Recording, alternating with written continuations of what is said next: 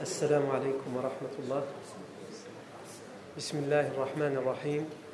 إن الحمد لله نحمده ونستعينه ونستغفره ونعوذ بالله من شرور أنفسنا ومن سيئات أعمالنا. من يهده الله فلا مضل له ومن يضلل فلا هادي له وأشهد أن لا إله إلا الله وحده لا شريك له وأشهد أن محمدا عبده ورسوله صلى الله عليه وآله وسلم. يا أيها الذين آمنوا اتقوا الله حق تقاته ولا تموتن إلا وأنتم مسلمون. يا أيها الناس اتقوا ربكم الذي خلقكم من نفس واحدة وخلق منها زوجها وبث منهما رجالا كثيرا ونساء واتقوا الله الذي تساءلون به والأرحام إن الله كان عليكم رقيبا. يا أيها الذين آمنوا اتقوا الله وقولوا قولا سديدا يصلح لكم أعمالكم ويغفر لكم ذنوبكم ومن يطع الله ورسوله فقد فاز فوزا عظيما. أما بعد فإن أصدق الحديث كتاب الله تعالى وخير الهدي هدي سيدنا محمد صلى الله عليه وسلم وشر الأمور محدثاتها وكل محدثة بدعة وكل بدعة ضلالة وكل ضلالة في النار. أجارني الله وإياكم من النار ثم أما بعد La semaine dernière, on continuait sur le fait que les conséquences de la révélation du premier verset autorisant la prise des armes. En expliquant que ce premier verset qui autorisait la prise des armes, c'était un verset qui autorisait la prise des armes pour la défense, pour la légitime défense. Et ça nous a permis de faire un rappel sur les différentes étapes qu'il y avait dans la législation de la prise des armes en islam. Je rappelle encore une fois, puisque ces étapes même, elles sont, elles sont faciles à retenir, il faut les retenir, c'est l'essentiel. La première étape du rapport de l'islam avec la prise des armes, c'est la période mécoise, c'est la formelle interdiction de prendre les armes. Que ce soit pour se défendre, pour attaquer, peu importe. On ne prend pas les armes, on ne fait pas euh, usage de violence, même, même si c'est pour se défendre. Ça, c'était la première étape. La deuxième étape, c'est celle à laquelle nous nous sommes arrêtés. L'étape de la permission. La troisième étape, c'est l'étape de l'obligation.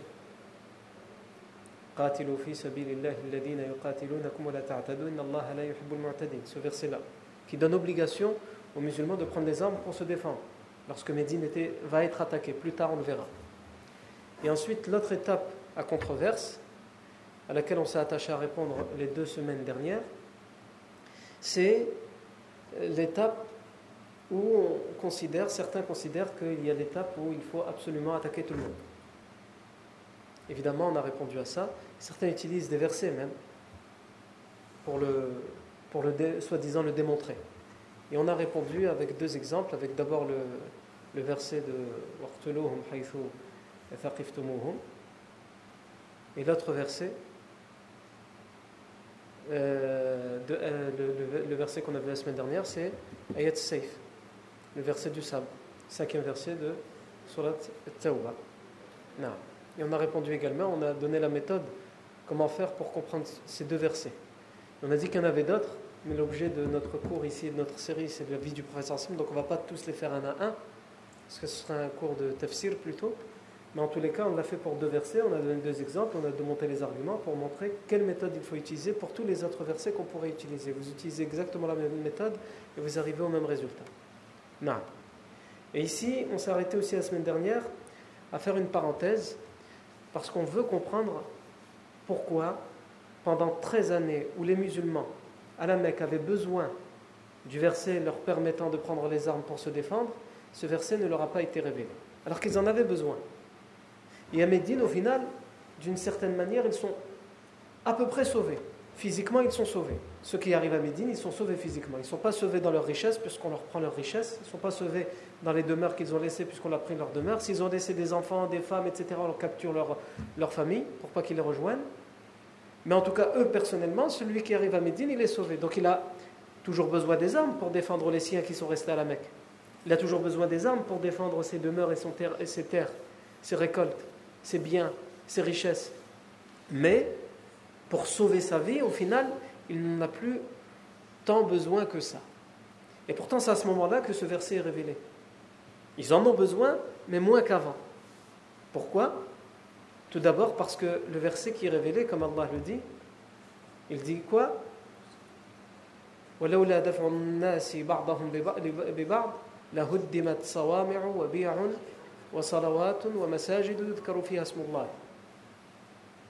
et si on ne vous avait pas donné cette permission du fait de prendre des armes, bien des ermitages, des monastères, des synagogues, des temples et des mosquées seraient détruits. C'est-à-dire que si on vous donne à vous la permission des armes, ce n'est pas pour vous-même, pour vous défendre vous-même, c'est d'abord pour défendre les autres, pour défendre la liberté de croyance de l'autre. Et le masajid est cité en dernier, les mosquées sont citées en dernier. Non. Donc c'est pour ça. Et aussi la deuxième chose, c'est qu'il était très important de comprendre que si l'islam n'a pas tout de suite donné cette permission, c'est que les, Arabes avaient déjà l'habitude de, se battre pour tout et n'importe quoi, comme on l'a vu la semaine dernière et comme on va continuer à le voir. Pendant la Jahiliya, ils héritent de père en fils de la guerre tribale pour tout et n'importe quoi, pour n'importe quelle raison.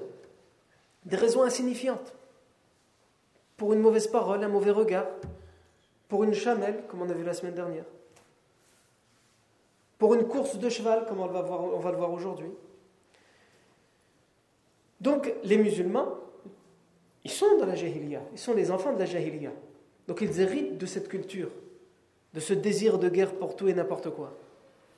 Donc, l'islam vient d'abord pour les éduquer, pour les débarrasser de cette envie, de ce désir de guerre, de, de fierté excessive qui les conduit à la guerre et d'orgueil excessif.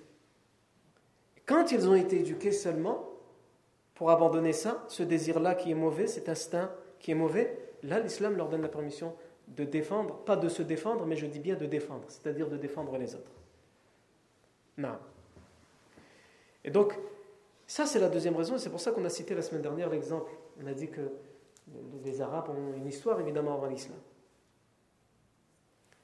Et cette histoire nous est euh, relatée, transmise, surtout à travers les poèmes.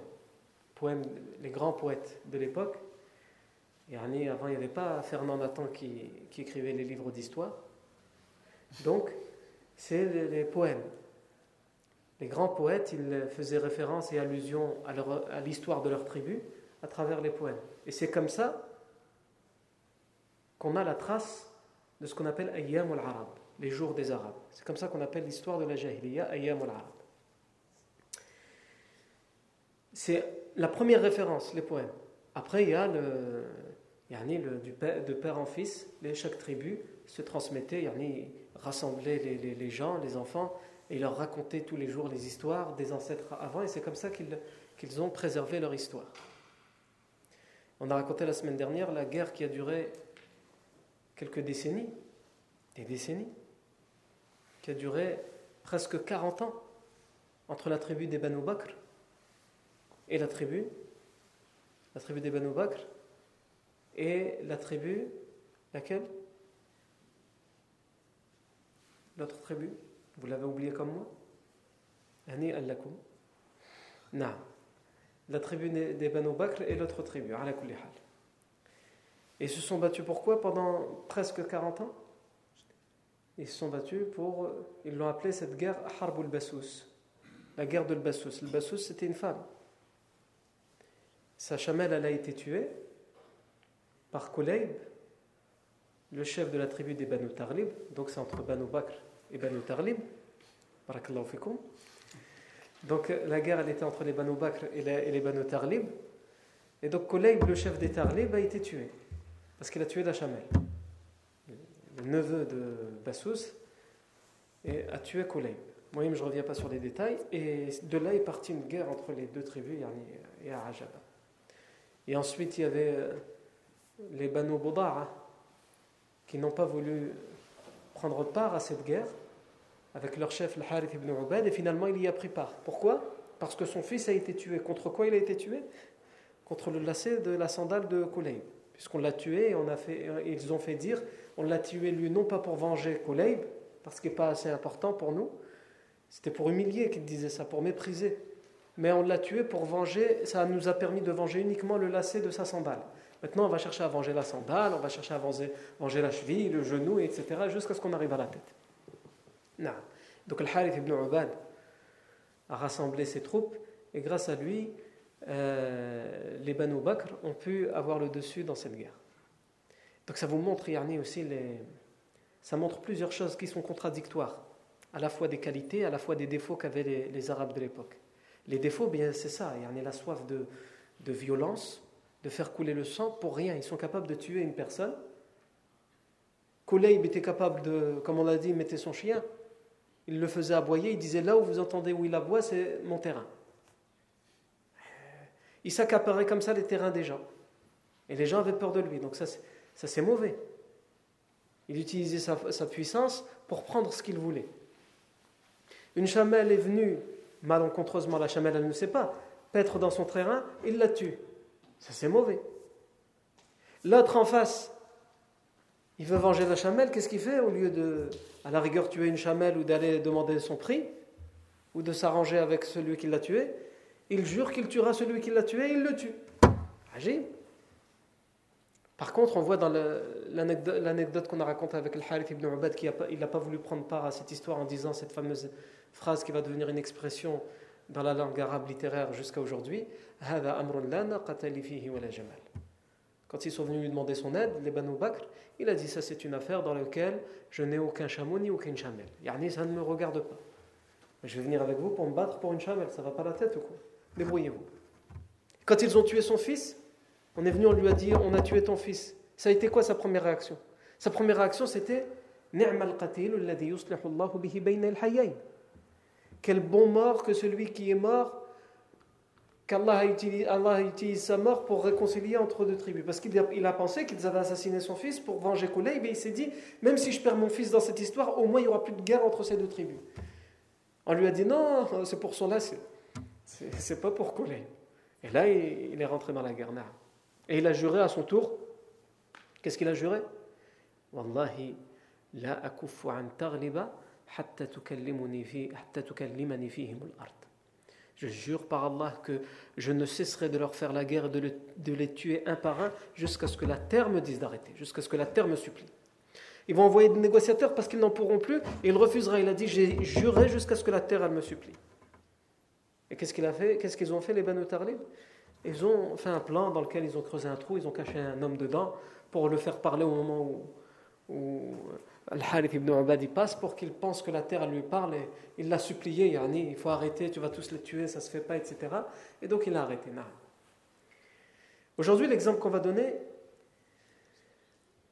les, guerres les plus connues dans la Jahiliya, ils sont au nombre de 20. Il y en a beaucoup d'autres, mais les grandes guerres, les plus connues comme celles qu'on a citées la semaine dernière, elles sont au nombre de 20, donc évidemment on ne va pas toutes les faire. Mais peut-être, au fur et à mesure de raconter la vie du prophète que certains événements dans la vie du professeur Hassan peuvent nous faire rappeler quelque chose dans ces guerres et ça peut nous permettre d'ouvrir une parenthèse. Donc on va se contenter d'un dernier exemple dans Ayyam al-Harab, c'est Harbu Dahis wal Ghabra, la guerre de Dahis et de Ghabra. La guerre qu'on a vue la semaine dernière, Harbu al-Basous, elle a eu lieu euh, à peu près un siècle avant la naissance du prophète Mohammed sallallahu alayhi wa sallam. Quant à la guerre qu'on va voir aujourd'hui, elle va avoir lieu entre d'autres tribus, pas les mêmes que la semaine dernière, et elle va avoir lieu, elle, à peu près, elle va commencer à peu près euh, un demi-siècle avant la naissance, euh, un demi non, moins que ça. Elle va commencer à peu près 30 ans avant la naissance du prophète Mohammed vers les années 520 euh, vers les années 540 de, du calendrier grégorien. Donc cette guerre s'appelle la guerre la guerre de Dahis et de Ghabra. Pourquoi elle s'appelle comme ça? Dahis, c'est le nom d'un cheval, et le Ghabra, c'est le nom aussi d'un cheval. C'est la guerre de Dahis et de Al-Ghabra. Donc pour se mettre dans le contexte de cette guerre et comprendre, donc cette guerre va durer plus de 40 ans, celle de la semaine dernière presque 40 ans et celle-ci plus de 40 ans. Elle ne va pas atteindre les 50, mais plus de 40 ans. Cette guerre, elle commence par quoi? Au final, elle commence par quelque chose de banal. Les Arabes à l'époque, quand ils faisaient voyager leurs caravanes, ils essayaient de trouver les chemins les plus sûrs possibles parce que les voyages étaient difficiles, ils étaient longs. Il y avait des bandits, connus qu'on appelait les coupeurs de route, les bandits de la route, ils faisaient leur vie que sur les routes, ils attaquaient les voyageurs paisibles et ils prenaient leurs richesses, leurs biens, etc. Donc, pour préserver leur caravane, les Arabes, quand ils voyageaient, ils organisaient des voyages collectifs. Il y en a quelqu'un qui voyage tout seul ou juste avec sa famille, c'est très dangereux. Donc, plus on est de personnes, moins c'est difficile, plus c'est sécurisant. Et en même temps, plus on est, ça veut dire plus il y a des biens et des richesses, et donc plus c'est euh, attirant pour les voleurs. Et aussi, après, ils s'organisent en face pour être en groupe et attaquer, les caravanes. À la ce qui nous intéresse ici, c'est qu'un homme dans une tribu de, de Ratafan, de Najd, que Najd c'est le côté de l'Arabie Saoudite actuelle, euh, au sud, yani, euh, au nord de l'Arabie Saoudite, à l'est de Médine, entre Riyad, la capitale, et Médine. Il y avait un homme, un chef de tribu, qui s'appelait Nu'man ibn al-Mundhir.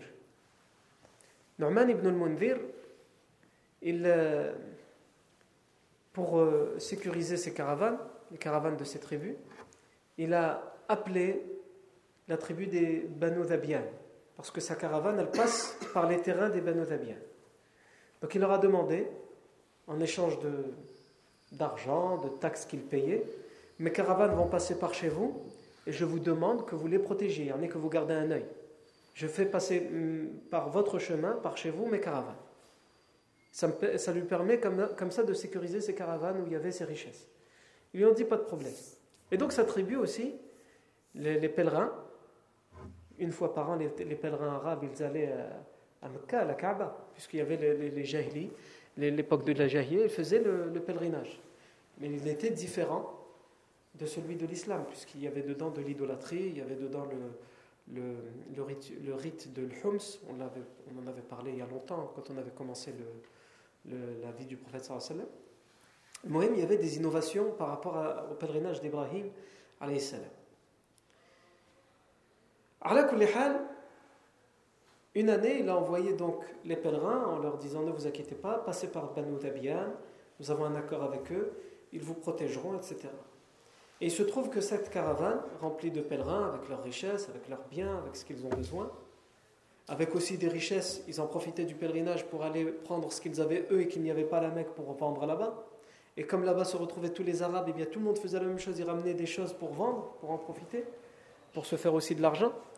Et donc, cette caravane a été attaquée par les bandits, et en plus elle a été attaquée sur les terres des Banu Dhabian. Et là, Banu Dhabian, ils ont donné leur accord, mais ils jettent un coup d'œil comme ça, mais après ils sont pas là à chaque, ils font pas leur travail sérieusement. Tant qu'ils ont l'argent, c'est bon. Non. Donc ils ont été attaqués, ils ont été dépouillés. Et ils n'ont pas pu terminer le voyage, ils sont repartis, ils ont expliqué à leur chef, Norman ibn al-Mundhir, nous avons été attaqués et on nous a pris nos richesses, etc.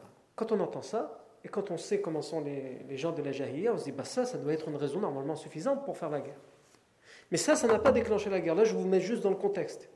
Parce que c'est après, il va se passer quelque chose qui est totalement insignifiant par rapport à ce que je viens de raconter, et c'est ça qui va déclencher la guerre. C'est là où on voit que vraiment, il y a des choses, subhanallah, chez les êtres humains, et en particulier ceux-là, ceux de l'époque, pour les choses grandes, nous on ne dit pas qu'il faut faire la guerre pour ça. Mais en tout cas, si vraiment ils voulaient faire la guerre euh, pour, des choses importantes, ben voilà une occasion pour eux. Mais à ce moment-là, il n'y a pas eu de guerre. Norman ibn le, ibn le Mundhir est parti voir euh, le chef de la tribu en face des Banu Dhibiyan.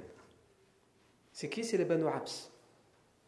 Parti voir les Banu Abs, leur chef, Qais ibn Zuhair, parti le voir, il lui a dit Écoute, la tribu, en, la tribu en face, les Banu Zabian, et c'était leurs rivaux. Euh, ils avaient le même euh, arrière-arrière-grand-père, les Banu Zabian et les Banu Habs, donc ils se faisaient la concurrence. C'était des cousins, mais ils se faisaient la concurrence.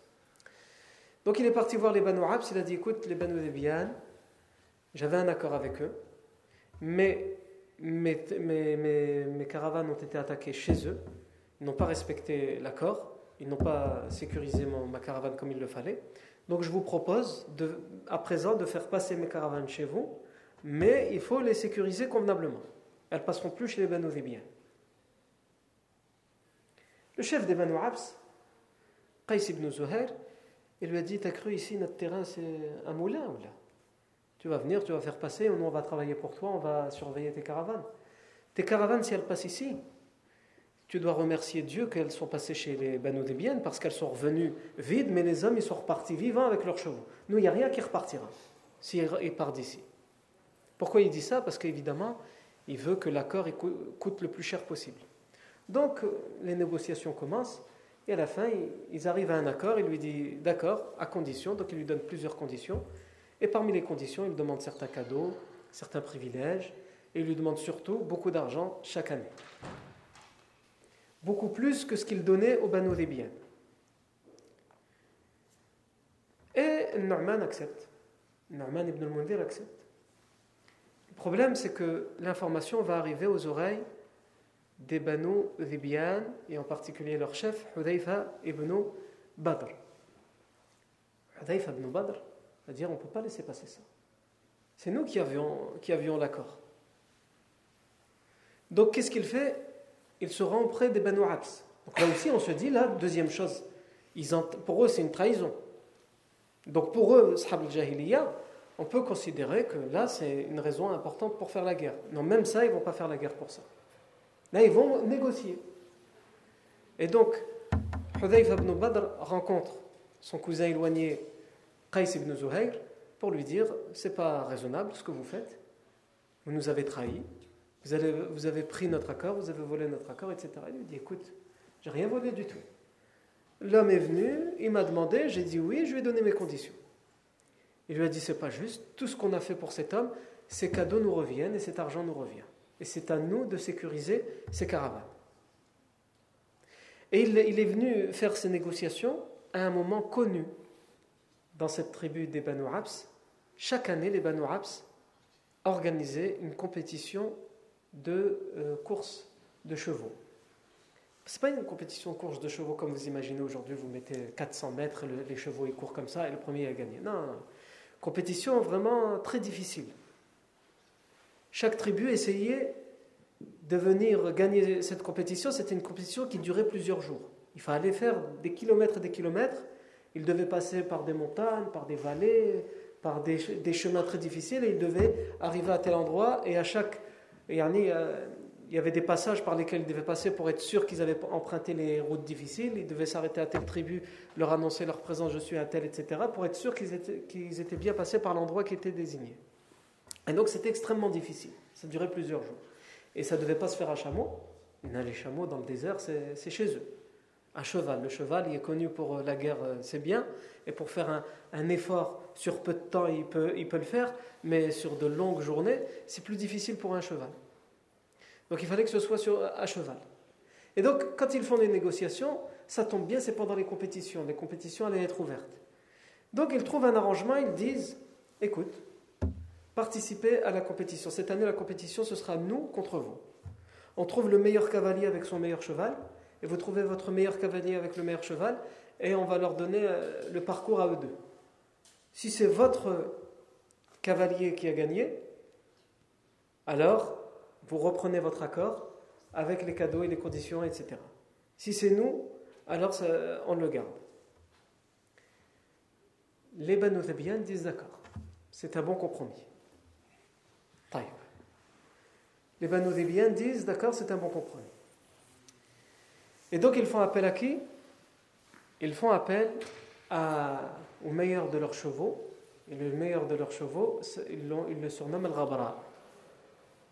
Al-Ghabra. Si on traduit le Ghabra, ça, donnerait la poussiéreuse. Pourquoi? Parce que euh, les chevaux, c'est connu, quand, il y a de la poussière, ils se lèvent, ça les gêne, etc. Ils ne peuvent plus avancer.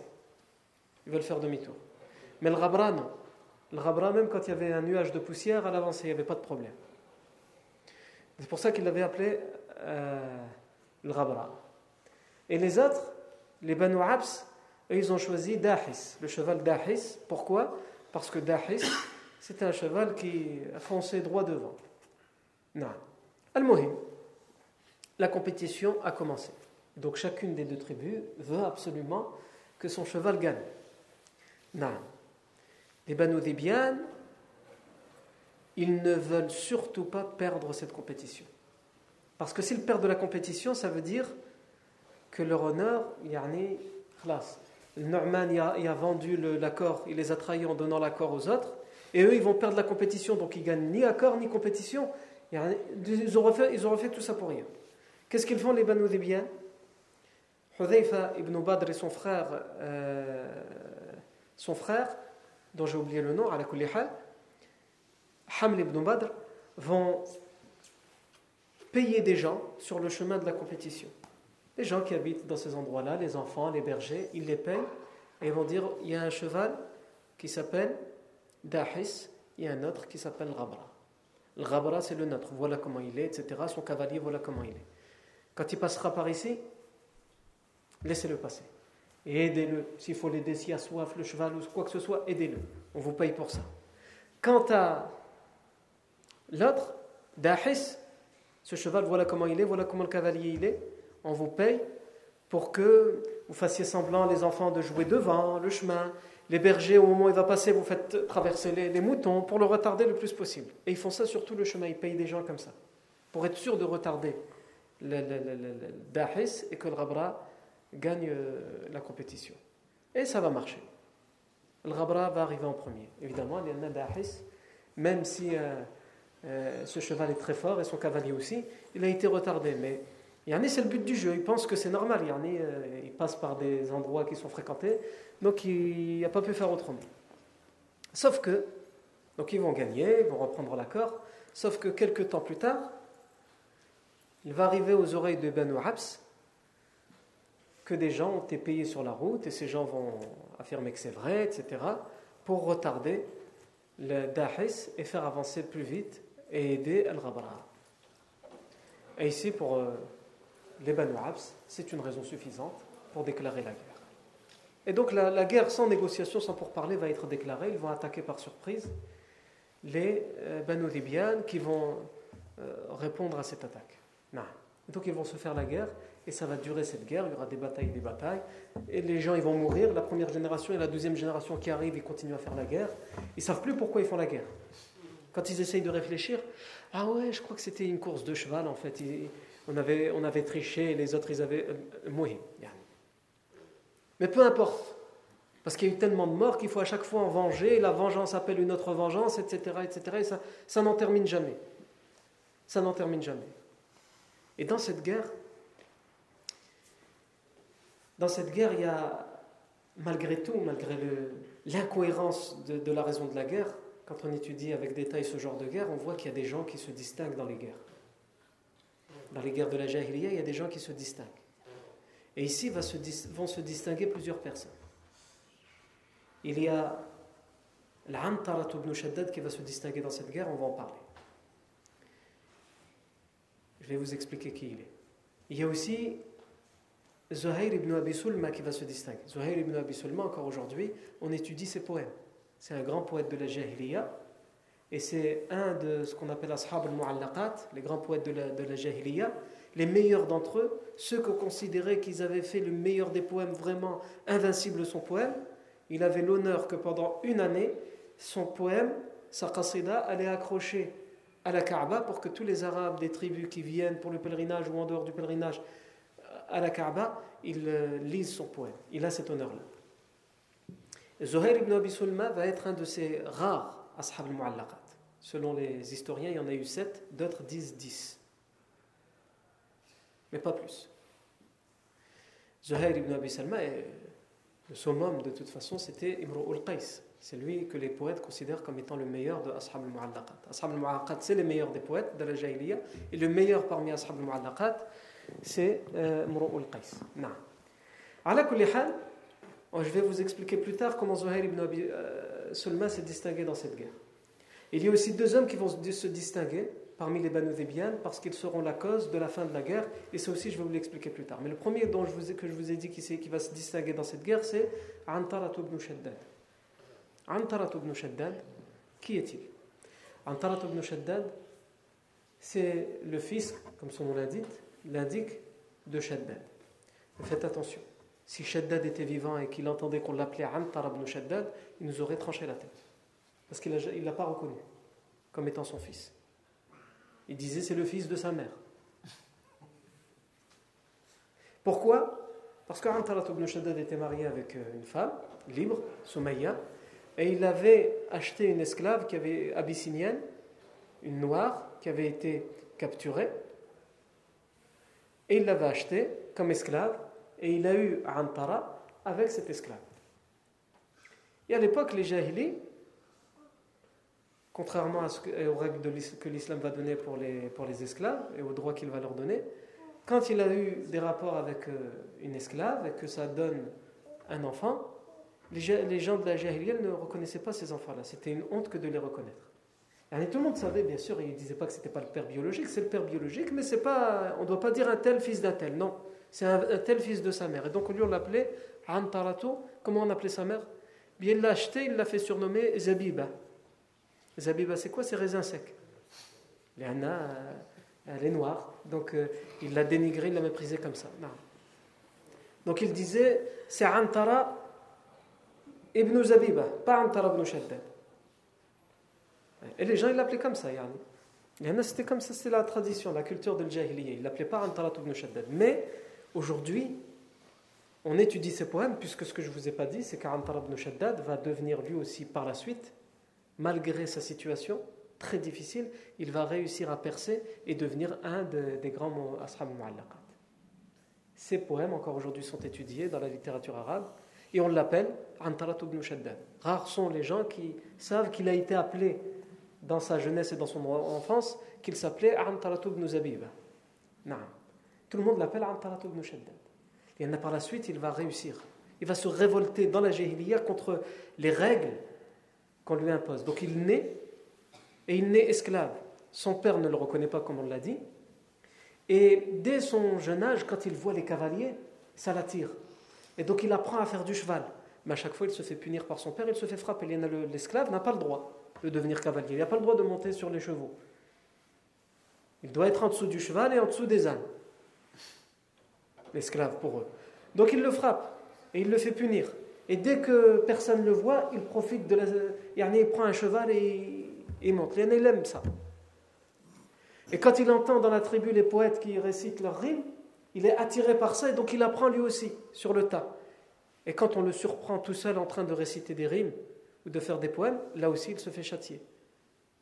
Pourquoi? Parce qu'un esclave, il ne doit pas. Ça, c'est pour les gens, les grands, les nobles. Toi, tu n'es qu'un esclave. Donc il va vivre comme ça, il va grandir comme ça. Et lorsque va se déclarer cette guerre, donc lui, il est dans la tribu des Banu Abs. Son maître, son père, c'est quelqu'un de la tribu des Bani Abs. Non. Ceux qui vont se rendre compte qu'ils ont été euh, trahis, qu'ils ont été qu'on a triché. Et donc, euh, quand il va y avoir la guerre entre les Banu Abs et les Banu Zabian, Antarat ibn Shaddad, dans une des batailles, donc il ne participe pas à la guerre. Quand les Banu Abs ils sortent pour aller faire la guerre contre les Banu Zabian, lui ne participe pas, c'est un esclave, il n'a pas le droit.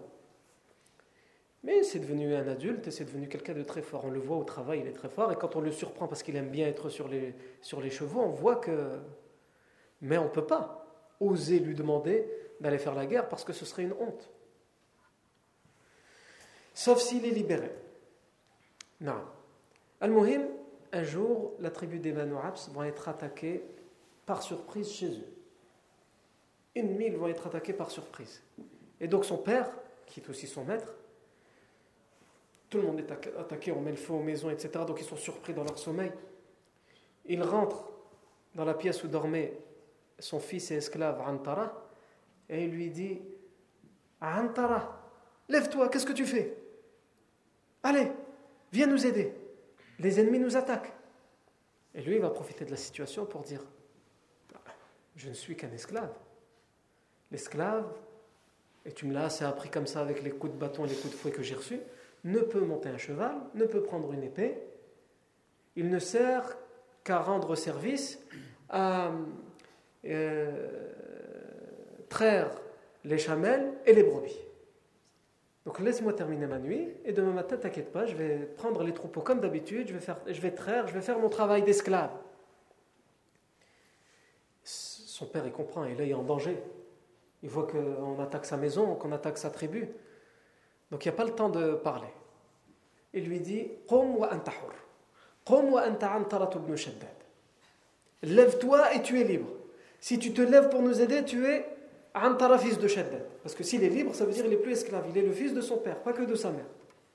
Ah là, il ne faut pas lui dire deux fois Antara. Il cherche ça depuis son enfance. Et donc il va prendre son épée. Et justement, il va se distinguer pendant cette bataille. Et c'est grâce à lui en particulier que les ennemis vont être repoussés. C'est-à-dire les ennemis vont vraiment vont gagner finalement cette bataille puisqu'ils vont les attaquer par surprise, etc. Mais ils auraient pu aller jusqu'au bout et tout brûler et, tuer tout le monde.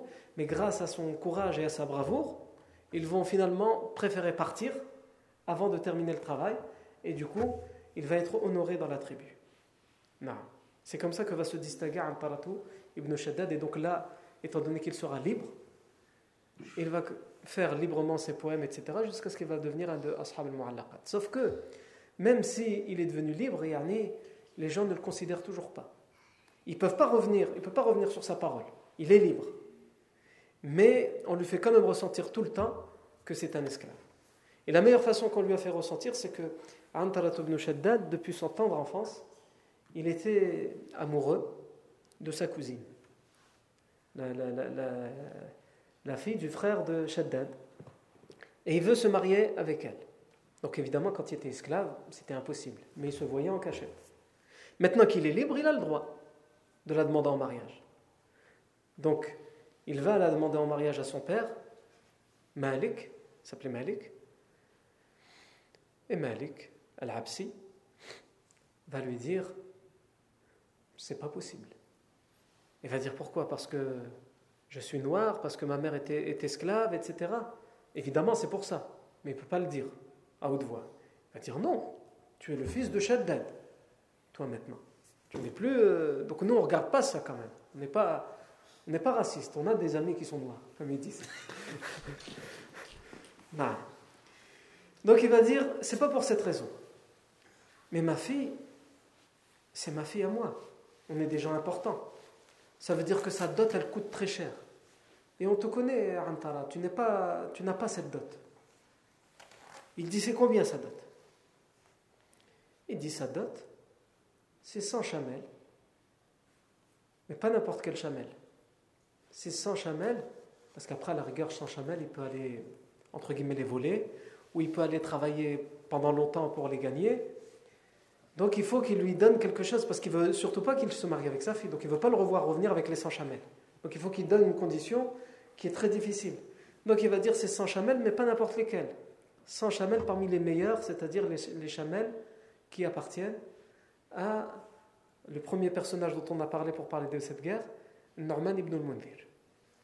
Norman ibn al-Mundir, celui qui avait ses caravanes, etc., il était connu pour avoir les meilleurs chamelles. C'est les 100 chamelles de Norman ibn al-Mundir. Il a dit donc, Antar ibn Shaddad, avec ce qu'il a vécu, pour lui rien n'est impossible. Donc il lui dit, si je te ramène 100 chamelles, parmi les chamelles de Norman ibn al-Mundir, c'est bon. Mais si tu ramènes 100 chamelles, des chamelles de Norman c'est bon. Et Norman ibn il ne va jamais accepter de les vendre. Et si quelqu'un ose lui voler, c'est quelqu'un de tellement important qu'il ne le lâchera jamais, il lui fera la guerre. Et il le tuera. Donc dans tous les cas, le père de Abla, c'est comme ça qu'elle s'appelait, celle dont il était amoureux, euh, Antara, il se dit, il reviendra jamais. Non. Et Antara part pour aller à la, chasse et pour avoir les 100 chamelles. Et donc il va aller auprès de Norman impossible de les avoir, il va travailler pour avoir en échange une chamelle, mais il va jamais en avoir 100, etc. Bref. Et donc euh, Norman ibn Mundir et sa tribu se rendent compte qu'il est venu pour avoir les chamelles. Et donc il va finir par être emprisonné, et il va être emprisonné pendant de longs mois. Et donc là aussi, c'est une aventure, on ne va pas rentrer dans les détails parce que c'est pas ça qui, est le plus important, mais en tous les cas, comment ça se finit cette aventure? Il va finir par réussir à se libérer, etc. Et même à revenir après de longues difficultés, de longs labeurs, une grande peine, il va, il va revenir avec les 100 chamelles. Et il se présente devant le père de Abla. Il revient avec les 100 chamelles, 100 chamelles de euh, Norman ibn Mundir. Et qu'est-ce qu'ils vont faire? Le père de, Abla et son frère, à chaque fois, ils vont dire non, mais là, c'est pas possible, on est en temps de guerre. Bada aide-nous dans la guerre avec, contre les Banu. Et il va faire le nécessaire. Parce que c'était quelqu'un de valeureux et de courageux. Il ira, il fera la guerre, il leur fera gagner la bataille. Alors maintenant c'est bon. Non, c'est pas possible, pas encore. Il faut encore ramener ça, il faut encore faire ça. à chaque fois, il retarde et lui, il lui demande des choses impossibles. Jusqu'à ce qu'à un moment, il dira même, le père, il dira, parce qu'à chaque fois il revient à la charge. Antarat ibn Shaddad, il dira Je donne ma fille au meilleur cavalier, au meilleur cavalier de notre tribu. Mais évidemment, il a prévu le coup. C'est-à-dire que si c'est Antara contre un seul cavalier, il va le battre. Donc il s'est débrouillé pour, que les, pour payer les cavaliers, pour leur dire euh, euh, faites semblant de vous battre les uns contre les autres, mais ce qui, ce qui compte, c'est que vous soyez tous contre lui pour qu'il perde. Non. Et donc, selon cette version, parce qu'il y en a plusieurs sur euh, comment se termine cette histoire de mariage, pour finir, il ne se mariera pas avec elle, c'est un autre cavalier qui va se, finir, qui va se marier avec elle. Parce qu'on a dit qu'il va devenir un grand poète, et, il a eu le droit. Il a eu le droit de devenir un grand poète. Il quand on, lit les rimes qu'il a fait, il nous fait vivre avec lui la mélancolie, le, drame de sa vie. Et comment il arrive, à travers les mots qu'il utilise, à nous, à nous parler de ce qu'il a vécu. Et à nous donner les leçons que lui, il a tirées. ce poète est un, est un poète incroyable dans les rimes qu'il utilise. Il dit par exemple وأطلب أمنا من صروف النوائب. وتوعدني الأيام وعدا تغرني وأعلم حقا أنه وعد كاذب ينادونني في السلم يا ابن زبيبة وعند صدام الخيل يا ابن الأطيب. فلولا الهوى ما ذل مثلي لمثلهم ولا خضعت أسد الفلا للثعالب. فيا ليت أن الدهر يدني أحبتي إلي كما يدني إلي مصائبي. ويا ليت خيالا منك يا عبل طارقا يرى فيض جفني بالدموع السواكب. مقامك في جو السماء مكانه وباعي قصير عن نوال الكواكب. Qu'est-ce que ça veut dire? Ça veut dire beaucoup de choses. Il commence par dire je reproche à la vie beaucoup de choses. Ce qu'il a vécu. Il est esclave, on ne le reconnaît pas, on ne l'a pas reconnu, etc. Il a dû euh, défendre les autres pour être reconnu, etc. Donc il parle de ça. Quand il a été châtié, quand il a été puni, c'est tous ces souvenirs qui reviennent. Il dit Je reproche à la vie beaucoup. Mais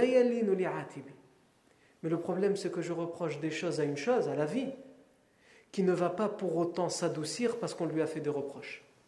Mais quand tu parles à quelqu'un qui fait des choses mal et tu vas lui dire qu'est-ce que tu as fait, etc., peut-être il va réfléchir et il va arrêter. Mais lui, il dit Moi, c'est à, la vie que je reproche les choses. Et elle ne va pas pour autant s'adoucir.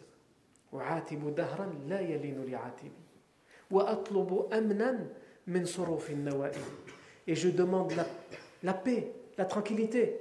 Dans quoi je la demande? Dans l'alternance des malheurs. C'est-à-dire, quand un malheur il se termine, qu'est-ce que tu te dis? C'est l'être humain comme ça. C'est pas grave, après celui-là, Inch'Allah, ça va aller mieux. Mais lui, qu'est-ce qu'il dit? Dès qu'il y en a un qui termine des malheurs, une catastrophe, il y a l'autre qui arrive.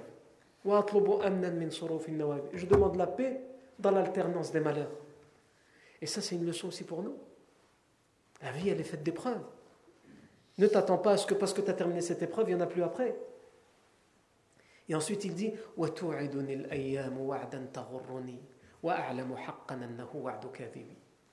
les jours qui passent me promettent une promesse et je sais au fond de moi que ce ne sont que des mensonges. En passant, les jours y passent et on se dit ça va aller mieux plus tard. Et aussi parce que les autres, ils lui promettent, ils lui disent plus tard on va te la donner. C'est à ça aussi qu'il fait référence. Et il dit en même temps, et pourtant je sais au fond de moi que ce ne sont que des mensonges. Que des mensonges. Mais L'être humain est comme ça. Quand il a envie de quelque chose, même si c'est impossible, il préfère croire que c'est possible. Au lieu de passer à autre chose et de vivre sa vie, non. Il veut cette chose-là. Et il veut croire au mensonge qu'on lui dit.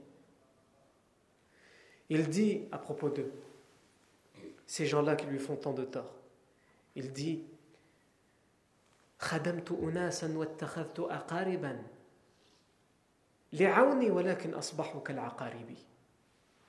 j'ai été au service de personne. J'ai mis mes services pour eux. Il a fait la guerre pour eux. Il est parti leur chercher les chamelles on, leur a demandé de faire, on lui a demandé de faire telle chose, il l'a faite. Pourquoi il dit j'ai fait ça? Il dit j'ai fait ça pour qu'ils m'aident à leur tour. Pour qu'en échange, ils me donnent abla. Mais en réalité, ils sont devenus comme des scorpions. Quand ils avaient besoin de moi, moi j'étais là. Et dès que j'avais besoin d'eux, maintenant je peux avoir abla. Là, ils étaient les scorpions. Tu rien du tout. En temps de paix, il continue à m'appeler fils de Zabiba. Mais lorsque les chevaux ils doivent se faire face, quand c'est la guerre, et que là ils ont besoin de moi, il m'appelle comment? Yabn al-Ataybi. Oh, toi, fils des meilleurs, viens, viens nous aider. Et ensuite, il dit également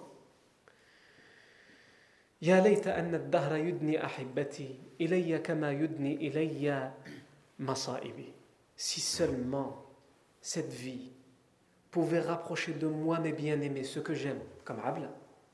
Si seulement cette vie pouvait rapprocher de moi ceux que j'aime, comme elle rapproche autant de moi mes catastrophes et mes malheurs.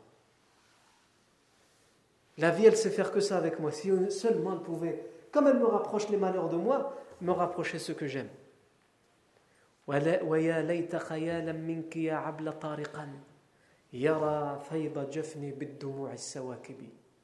Et si seulement, ô Abla, tu pouvais juste imaginer et frapper à la porte et me découvrir avec mes poignets débordante de larmes.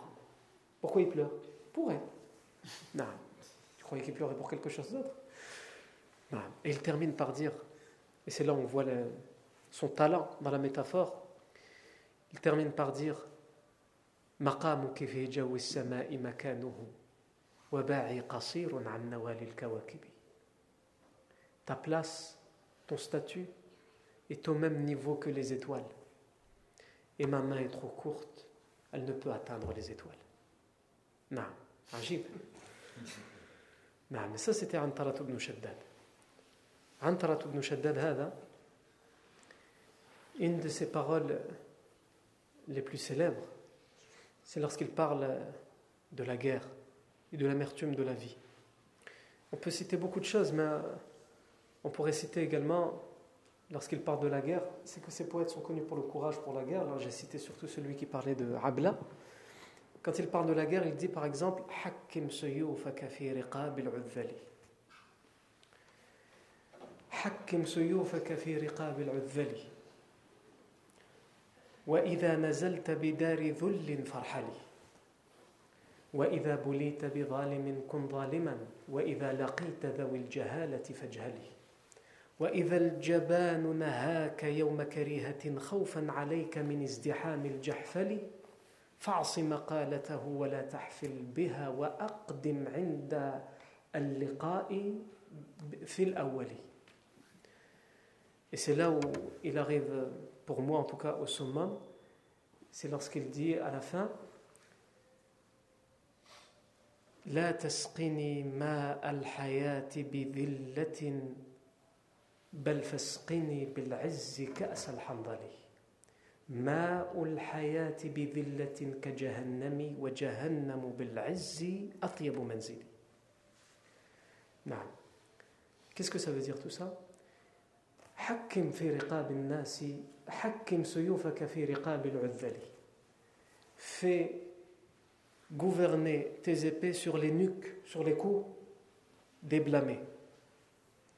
c'est ton épée qui doit avoir le dessus sur eux. Ah, il parle de lui. Et elle a toujours le dessus avec l'épée. حكم سيوفك في رقاب العذل وإذا نزلت بدار ذل فارحلي Et si tu t'arrêtes à un endroit et tu vois que c'est que, des gens humiliés, il y en a dans le sens où c'est des gens qui, qui ont peur de mourir, qui ont peur de la guerre. Quand tu es en voyage et tu voyages et tu t'arrêtes dans une ville, tu vois c'est des gens comme ça, farhali, change, reste pas là pas rester avec des gens comme ça.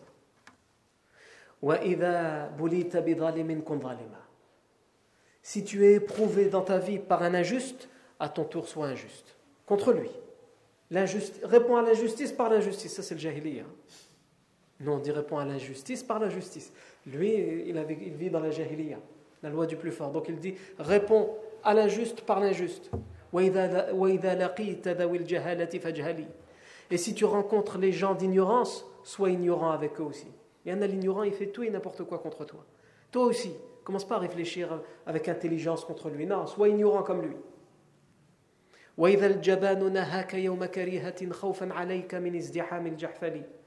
Et si un lâche, il te déconseille, il te dit surtout, vas-y pas. Alors que c'est le jour de la guerre, parce que justement les lâches, ils ont peur, donc il dit, non, il faut pas y aller, on va pas y aller, on va mourir. Qu'est-ce que tu dois faire? Il dit,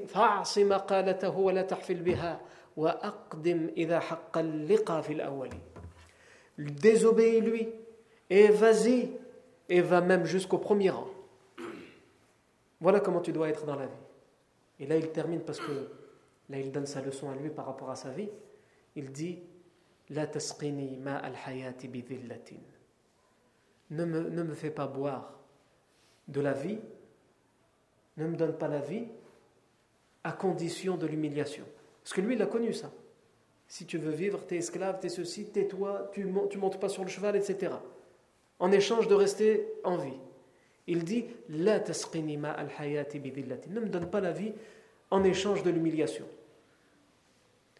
Bal fasqini bil Mais donne-moi plutôt à boire de l'amertume, quelque chose qui est imbuvable, qui est trop amer. Donne-moi plutôt ça à boire en échange de l'honneur et de la dignité. Je préfère boire. Il va avoir ce qui veut dire je vais avoir les difficultés dans la vie, les pires des difficultés, mais au moins je vais garder mon honneur. C'est ça que je veux. Et ensuite, il fait une comparaison dangereuse. Mais ce qui nous intéresse, nous, c'est le style de la comparaison dans la langue et les, mots utilisés, même si le sens, évidemment, est très excessif. Il dit